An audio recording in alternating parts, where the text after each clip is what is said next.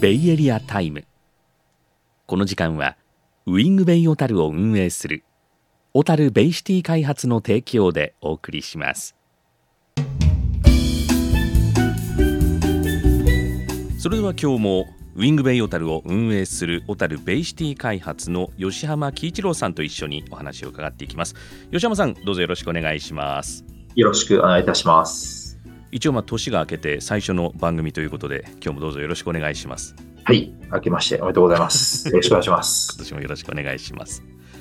小樽は大変な雪になってますけれども冬らしいといえばね、えー、らしいですがまあ一気にちょっと積もりすぎると市民としては雪かきも大変だなというところもあるんですけれども、まあ、そんな雪が降ろうが何がしようが全天候型ですのでウィングベイオータルはね、まあ、安心してお買い物もできますし、まあ、遊びにも来ていただけるということで大いにご利用していただきたいと思うんですが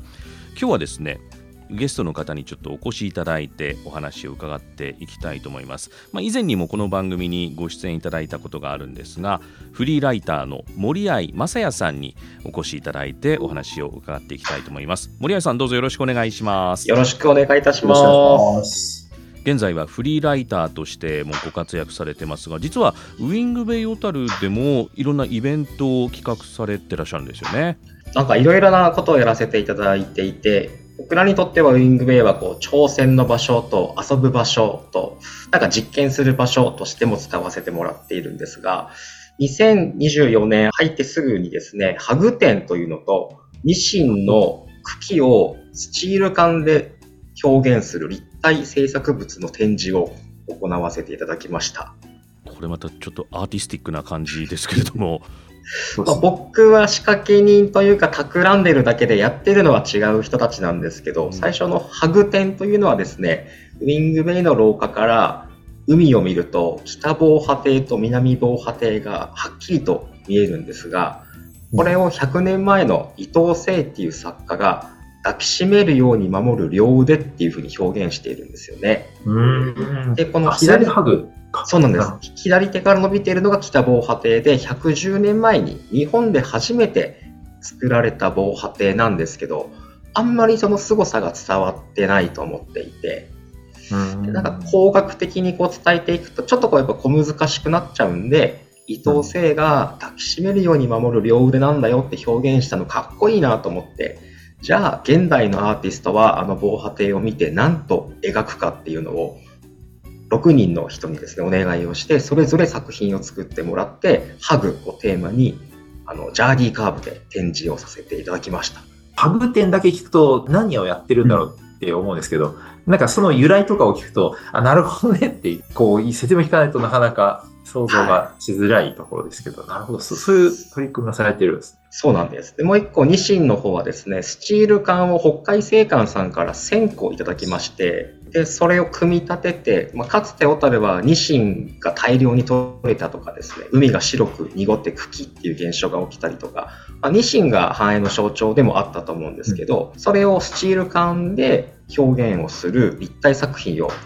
1月の末ぐらいまで展示をしております。スチール缶を使ってニシンを表すってことそうです。なんかスチール缶っていうのは99%のリサイクル率ということで、あるイベントと関連してやらせてもらったんですけど、そのイベントが SDGs 推進しているんで、スチール缶を使って何かやろうっていうお題があって、じゃあニシンの茎を表現しますっていうことで、ゴールドラッシュっていう、まあ、企画でですね、展示しています。ちなみにニシンの茎って何なんですか茎はぜひ村岡さんにいい声で紹介してほしいんですけど。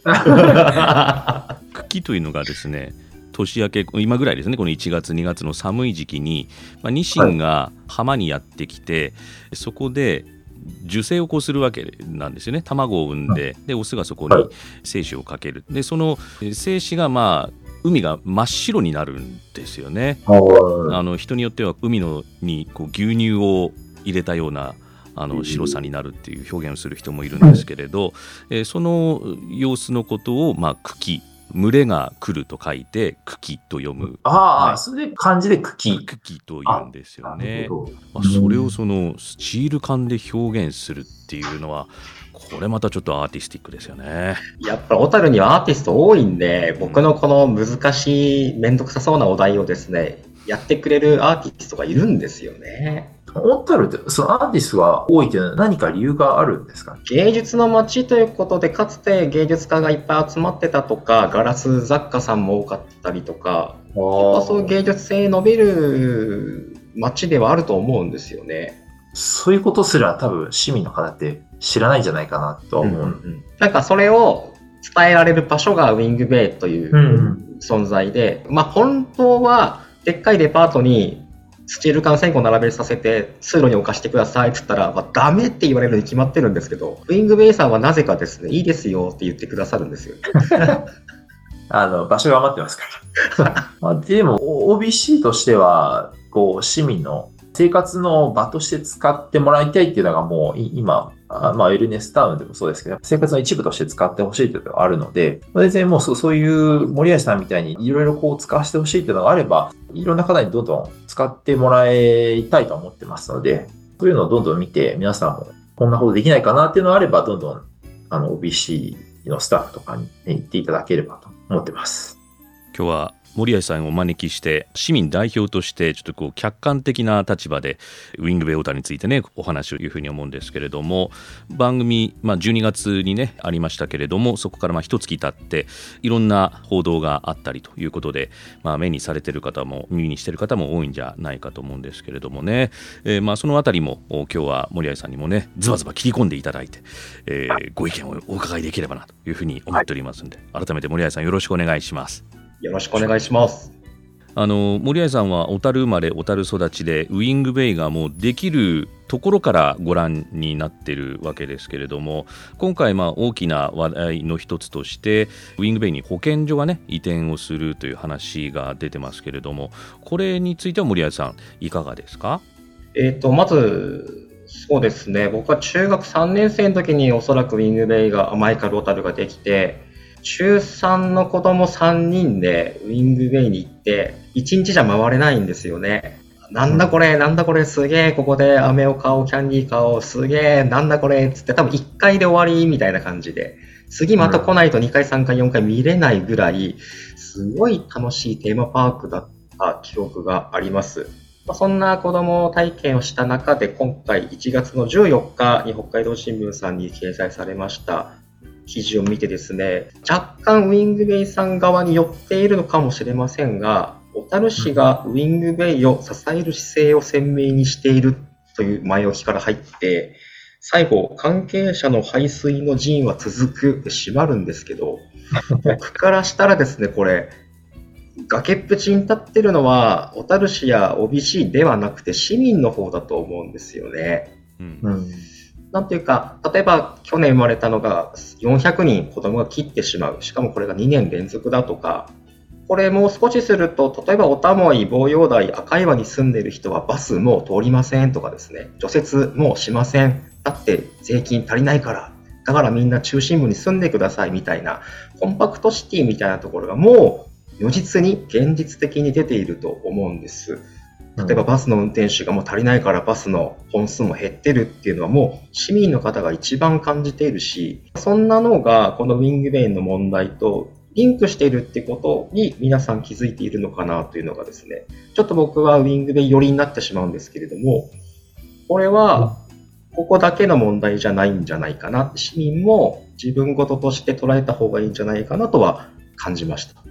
なるほど、ありがとうございます。なんか我々からは言いづらいことを言っていただいて、うん ありがとうございます。確かにおっしゃる通り、あの、OBC としても、まあ我々としても、この実行地区っていうのがね、小樽唯一ではないですけど、その、まあ、平坦な地ではあるので、まあ、ここに、まあ、人口集積していくっていう場所としてはもう最適な場所だと思うんですよね。だからコンパクトシティとして多分ここが要になってくるとは、まあずっと昔から思ってるんですけど、まあそれがようやくこう一つちょっと形になってきたかなとは思うんですけど、まあちょっと新聞記事のね、報道ですと、OBC を助けるためみたいになってますけど、うんというよりは市の思惑としては、実行地区を再開発したいっていう。だから再開発が、まあ、を中心として、まあそこに人口を集約させていこうっていうことを考えている施策のうちの一つなので、でもおっしゃる通り、今後、現状が入って、どちらかというとね、こう子育てとか人口のこう増加につながるような施策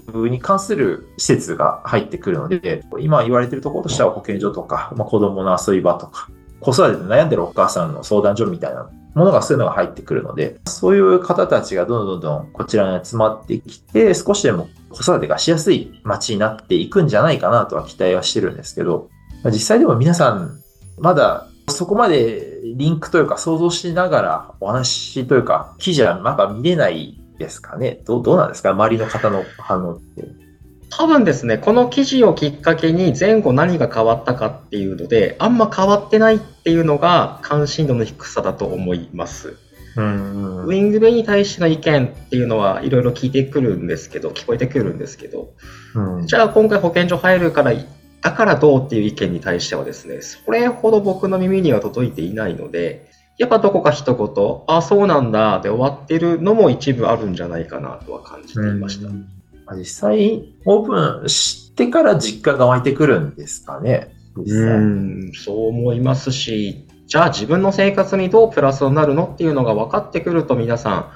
急に風向き変わるとは思うんですが、今のところはそうなんだだと思いますね。ちなみになんか、反対みたいな声とかってあったりするんですか？僕の耳にはあまり届いてないんですけど、インターネットとか見ると結構ネガティブな意見は見えてはいますよね。あ、そうなんですね。うん、インターネットあまり見ないようにしてます、ね、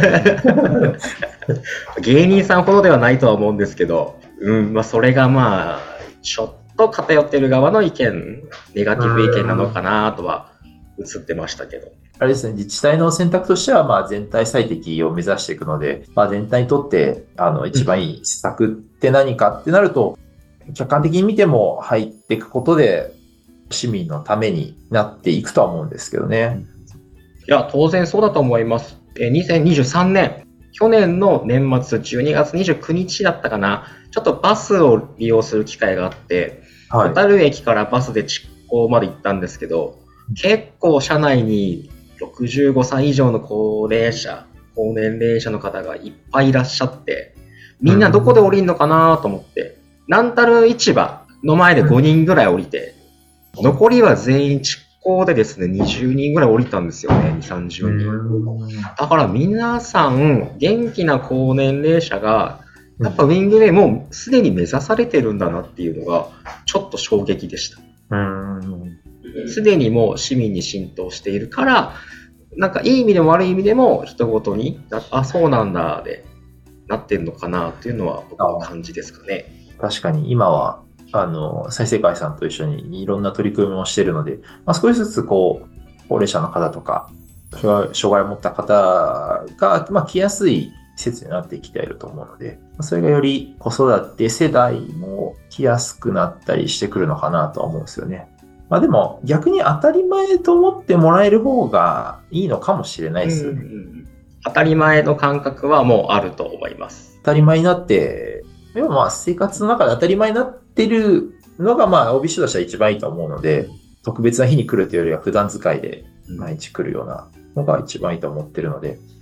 その点ではいいのかなと思いつつも、当たり前のものがそう逆になくなったら困るんじゃないのっていうのは思ったりはするので、うん、そこのところのこう、想像力というか、まあやっぱり、なかなか持たないもんなんですかね。やっぱ、交尾者絶対なくならないと思ってるもんなんですかね。うん、おそらくそうだと思いますし、あの、土日のウィングベイ行った時の地下駐車場の満車状態とか、あれを見たらどれだけ市民に親しまれているかっていうのは一発でわかると思うんですけど、もしそれがなくなったら、じゃあどこに行くかっていうのは、誰も本気で考えていないとは思いますね。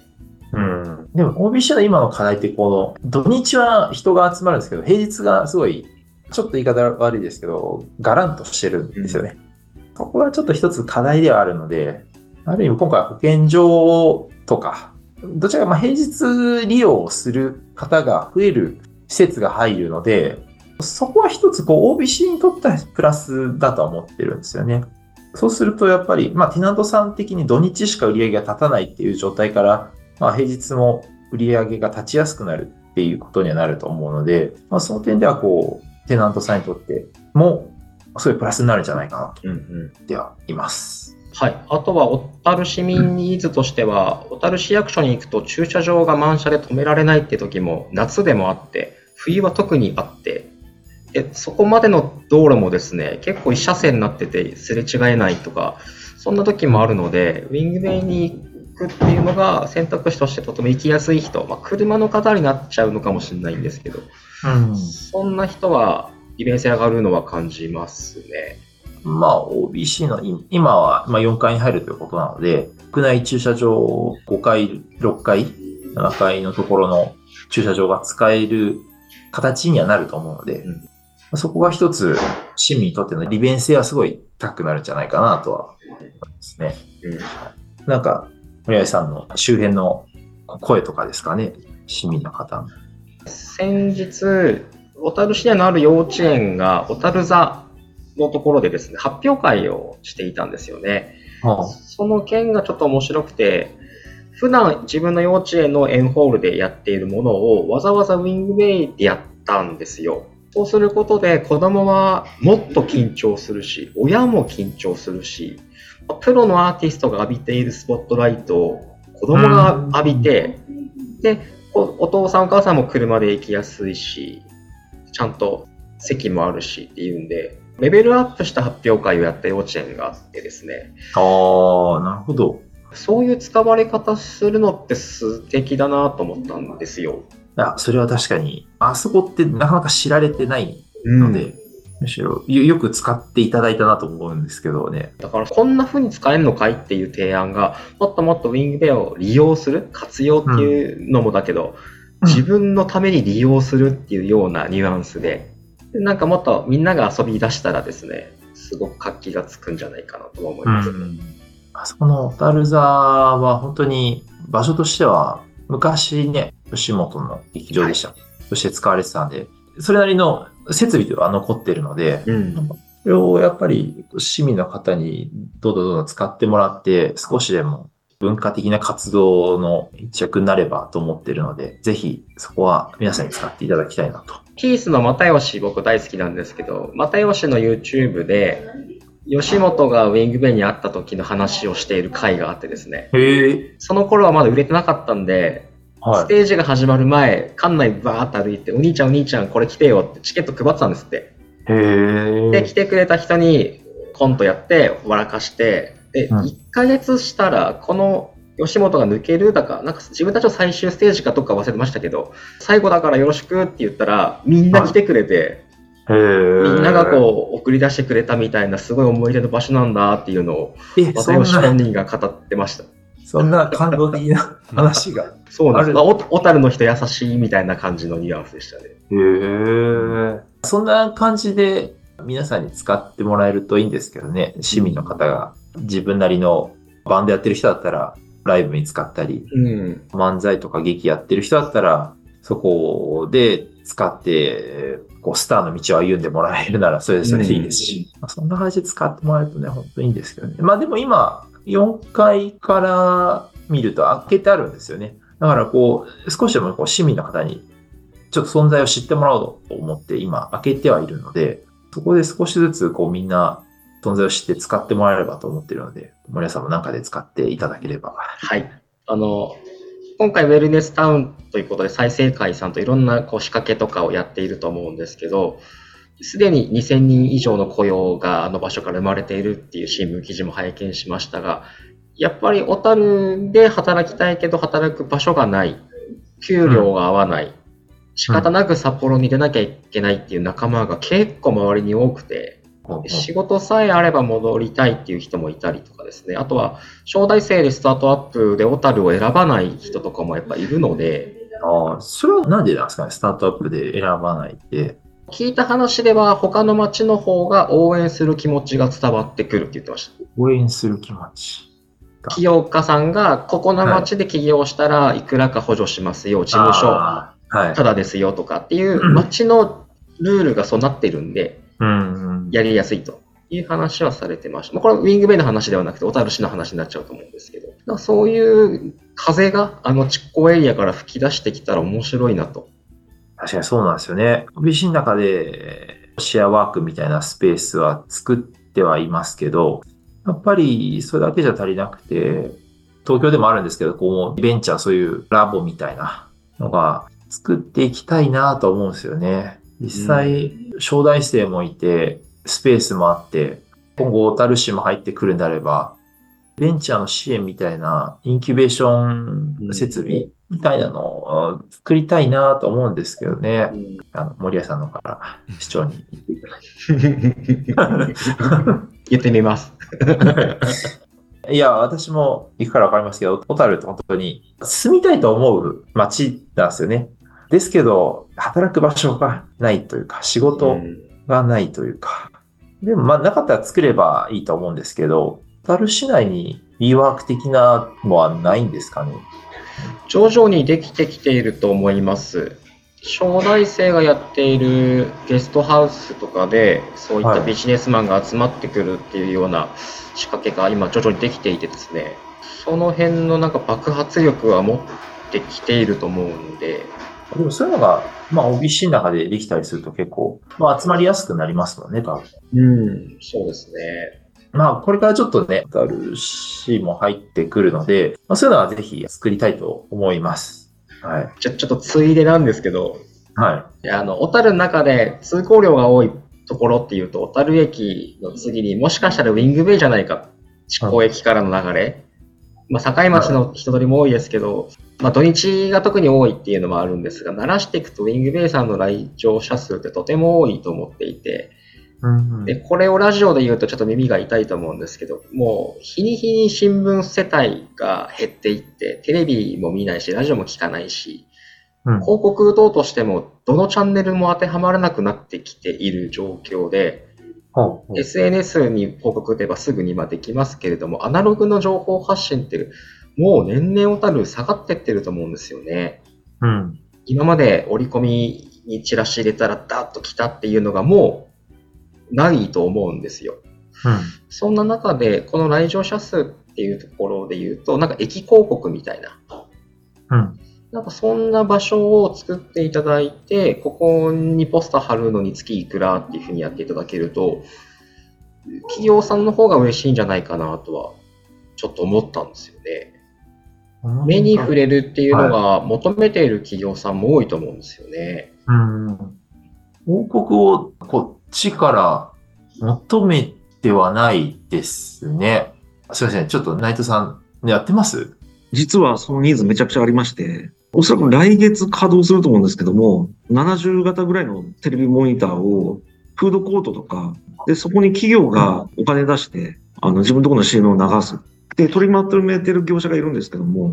まあ、そこからうちがこう、広告収入得られるみたいな。そういうのがもう始めようかなっていうところまで来ております。今、森谷さんおっしゃってるような、なんニーズは実際あって、で、そこのお金がもう発生してきてる感じです。確かになんで今までやんなかったんだろうとは確かに思います。でもその市民がこういろんなことをやるイベントとか、市がやるイベントとか、民間がやる何かっていうの、多分、こうモニターで流れてきたら多分みんな見て、しかも身近な話なので、行きたいと思うかもしれないし、うんそういう意味ではすごく使い勝手いいかなと思います。あの予算がある広告打ちましょうって時に、もう新聞も SNS も全部やってる中で、じゃあ次の一手ってなると、小樽の中で一番通行量の多いここにポスターを配置します。その場合、サイネージの作るってなると、はいまた制作費かかっちゃうんで、アナログのポスター貼れるみたいなだけのあ、アナログがいいですね。も用意しておくと、いくんじゃないかなと思います。PDF にしてモニターでもあれですしね。ああ、そうですね。なんかいろいろできそうですね、それ。一日何人と通ります？あ、じゃあ、ウィングウェイに出すの納得だよねっていうのが、資料としてあればですね、通りやすいと思うんで。はあ、確かに。うんその点で確かに OBC は、まあ多分ですけど、市民の目につく確率というか人数は一番高いはずですもんね。と思いますね。そう考えると確かに、アナログの広告を打つ場所は確かに作っておいた方がいいな。それは、内藤さん、あの、ぜひ、タイミングにやってみていただきたい。ありがとうございます。で最後ちょっとまとめに入りたいと思うんですけれども、まあ、保健所がこうやって入ってくるということで築港地区のまあ新たなこの小樽のこう町としての在り方であったり、えまたその新たなこの人の流れが出てくるで保健所が入ることによってもしかするとこういったものもあった方がいいんじゃないかっていうアイデアだとかあそういったものもまた新たに生まれてくると思うんですよね。えー、そういった意味ではすごくこれからまたこの築港地区というのが楽しみになってきますし、えまたより多くのこの人の流れが出てくるでしょうし、えそうした広告もね、見ていただけるっていうことであればさらに相乗効果を生んでくるなんか楽しみなことばっかりな感じになってきますね。そうですね。これからですね、実際。うん、はい。だからままだなかなか想像はできないですけど、実際それが動いてくると、それが目に入って、あ、変わったなって思ってくるんじゃないかなと思いますね。そしてこれからもなかなかこうトリッキーなアイデアでさらにこう人を楽しませてくれるアイデアを作りそうな森合さんがいてくれるとさらにこのウィングウェイの楽しみ方もまたこう増えてくるんじゃないかなっていう感じがしますね。はい。やっぱりそこは森合さんならではの、うん、なんかこう違った角度からのいろんなアイデアが出てくると思うので、そ今後楽しみですね。改めて今日は森合さんにお話をお伺いしてきましたけれども、森合さん、はい、これからこんなことまた考えてるんだぞみたいなアイデアとかってあったりしますか？いや、いくつもあります。し、僕の周りにはアイディアだらけなので、いくつまた社長のもとに企画書を出そうかと企んではいるんですが、やっぱりですね、ウィングベイ自身がいろんなことをチャレンジしているっていうのをですね、はっきりとわかると思うんですよ。例えば、新しい施設が入る、ちょっとやってみる、ボーリング場やってみるとか、あと、モルックでしたっけ？あの、新しい遊びとか、グランピングやってみるとか、はい、いろんなチャレンジをやっているウィングベイで、市民から見たら、あれこれ失敗してんじゃないっていうのもあると思うんですけど、でも、そういうのをこう実験しながら繰り返し繰り返しやっている場がもうすでにある中で、市民もなんかこうやってやってみたいっていうアイディアがあれば入っていきやすいと思うんですよね。そういう意味では、そう戦っている人たちがあそこに集まっているんで、そういう人たちの物語は僕は大好物なので、追いかけていきたいなというふうに思っています。ぜひ、よろしくお願いします。頼もしいですね。今日はフリーライターの森合正也さんにお話をお伺いしました。森合さんどうもありがとうございます。ありがとうございました。ありがとうございます。さあ、吉山さんの話の中にも、まあ、これからというね、言葉がありましたけれども、まあ、まさにこの、これからがね、楽しみになってきたウィングウェイ小樽、まあ、OBC 小樽ベイシティ開発じゃないかなというふうに思いますけれどもね、もっともっとたくさんの方にこう触れていただきたい、まあ、そんな魅力的なところがこのウィングベイオタルを中心としたこの築港地区いろんなものありますよね。そうですね。今の森合さんのお話聞いてると、実際保健所とか小樽市さんが入ってきてから多分いろんな取り組み、多分いろんなアイデア出てくると思うので、入ってから結構いろんな動きが出てきそうですね。楽しみですね。ぜひこんなことやりたいっていうのは、どんどん情報をいただければ、我々のでなんか実現できるものは実現していきたいので、ぜひよろしくお願いします。そうですね。チャレンジ体制がね、整っているウィングウェイオタルですから、うん、こんなことをやってみたいっていうね、えー、アイデアがありましたら、まあ、遠慮なく持ってきていただきたいなというふうに思いますよね。はい、はいえー、今日もウィングウェイオタルを運営する小樽ベイシティ開発 OBC の吉浜喜一郎さんにお話をお伺いしました吉浜さんどうもありがとうございますありがとうございます